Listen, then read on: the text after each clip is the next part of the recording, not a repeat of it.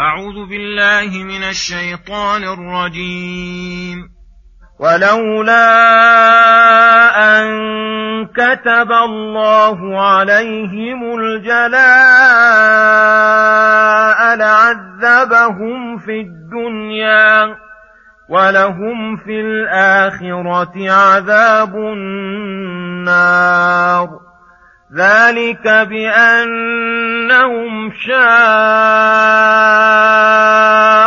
الله ورسوله ومن يشاق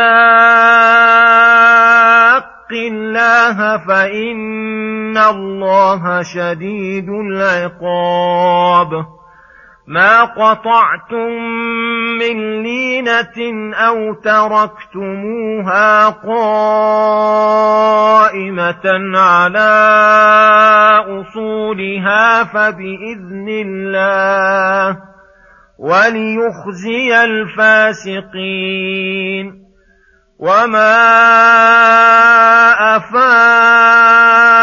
الله على رسوله منهم فما أوجفتم عليه من خيل ولا ركاب ولكن الله يسلط رسله على من يشاء. والله على كل شيء قدير. ما أفاء الله على رسوله من أهل القرى فلله وللرسول. فلله وللرسول ولذي القربى واليتامى والمساكين وابن السبيل كي لا يكون دولة بين الأغنياء منكم وما آتاكم الرسول فخذوه وما نهاكم عنه فانتهوا واتقوا الله إن الله شديد العقاب. بسم الله الرحمن الرحيم. السلام عليكم ورحمة الله وبركاته. يقول الله سبحانه ولولا أن كتب الله عليهم الجلاء لعذبهم في الدنيا ولهم في الآخرة عذاب النار. أخبر تعالى أن هؤلاء اليهود لم يصبهم جميع ما يستحقون من العقوبة وأن الله خفف عنهم ولولا أن كتب عليهم الجلاء الذي أصابهم وقضاه عليهم بقدره الذي لا يبدل ولا يغير لكان لهم شأن آخر من عذاب الدنيا ونكالها. ولكنهم إن فاتهم العذاب الشديد الدنيوي فإن لهم في الآخرة عذاب النار الذي لا يمكن أن يعلم شدته إلا الله فلا يخطر ببالهم أن عقوبتهم انقضت وفرغت ولم يبق لهم منها بقية فما عد الله لهم من العذاب في الآخرة أعظم وأطم. ذلك بأنهم شاقوا الله ورسوله وعادوهما وحاربوهما وسعوا في معصيتهما وهذه سنته وعادته في من شاقه من يشاق الله فإن الله شديد العقاب. ولما لام بنو النضير رسول الله صلى الله عليه وسلم والمسلمين في قطع النخيل والأشجار وزعموا أن ذلك من الفساد وتوصلوا بذلك إلى الطعن بالمسلمين. أخبر تعالى أن قطع النخيل إن قطعوه أو إبقاءهم إياه إن أبقوه فبإذن الله وأمره وليخزي الفاسقين. حيث سلطكم على قطع نخلهم وتحريقها. يكون ذلك نكالا لهم وخزيا في الدنيا وذلا يعرف به عجزهم التام الذي ما قدروا على استنقاذ نخلهم الذي هو مادة قوتهم واللينة تشمل النخيل كله على أصح الاحتمالات وأولاها. فهذه حال بني النضير وكيف عاقبهم الله في الدنيا؟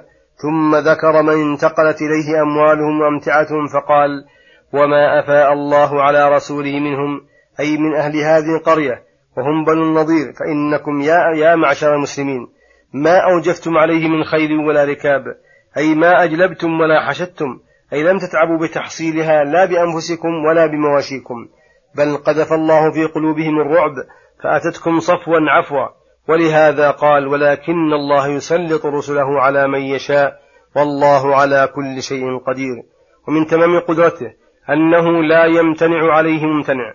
ولا يعزز من دونه قوي وتعريف الفيء باصطلاح الفقهاء هو ما أخذ من مال الكفار بحق من غير قتال.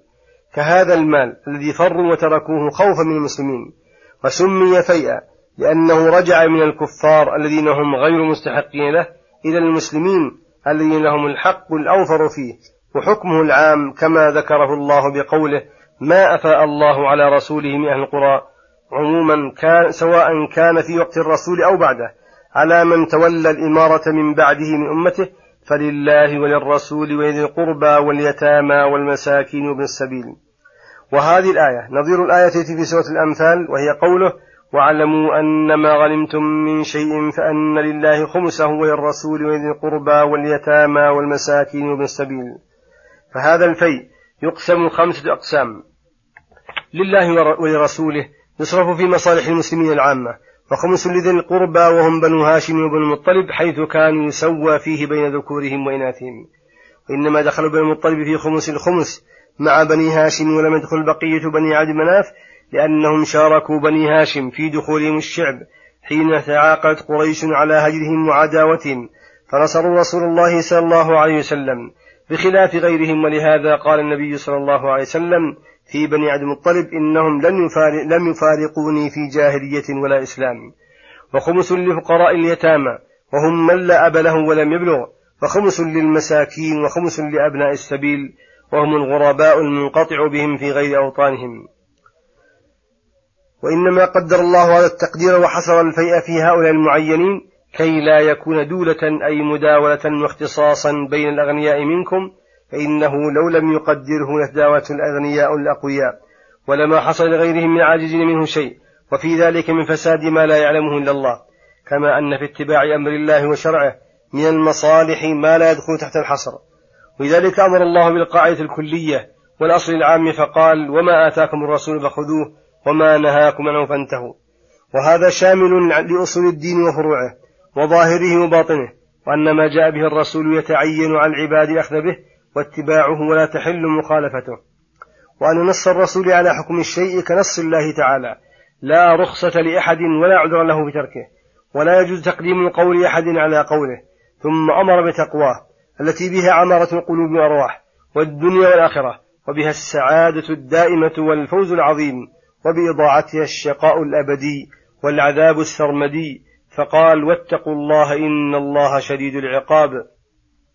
على من ترك التقوى وآثر اتباع الهوى وصلى الله وسلم على نبينا محمد وعلى آله وصحبه أجمعين. إلى الحلقة القادمة غدا إن شاء الله.